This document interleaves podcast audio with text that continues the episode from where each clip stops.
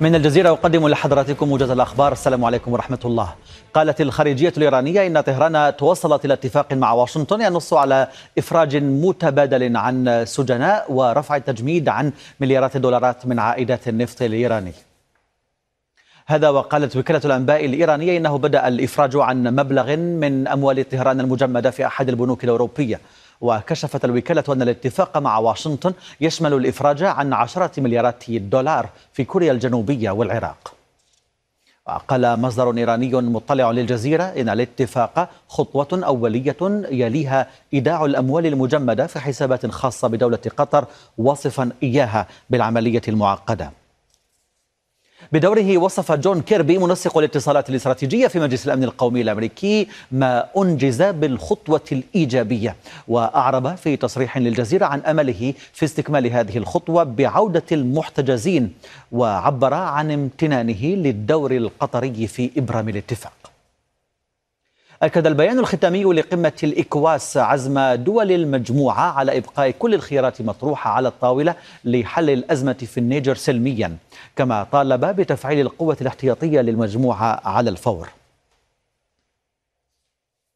وكان ما يطلق على نفسه المجلس الوطني لحماية الوطن في النيجر أعلن تشكيل حكومة جديدة تضم 21 وزيراً.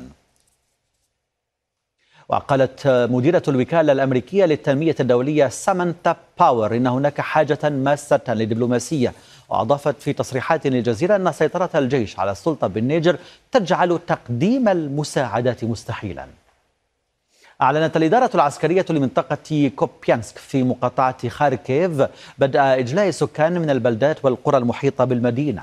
وقال المتحدث باسم الحرس الوطني الأوكراني أن القوات الروسية تحاول اختراق الدفاعات الأوكرانية باتجاه كوبيانسك وأن القوات الأوكرانية تحاول وقف التقدم الروسي.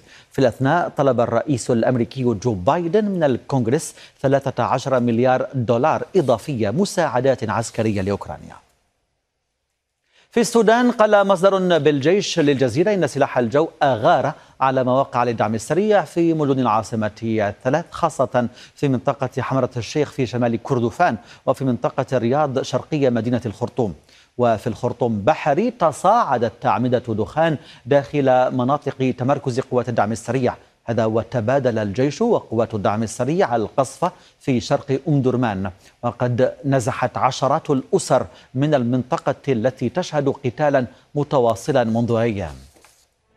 شكرا على المتابعة. وكنتم طابت أوقاتكم بكل خير.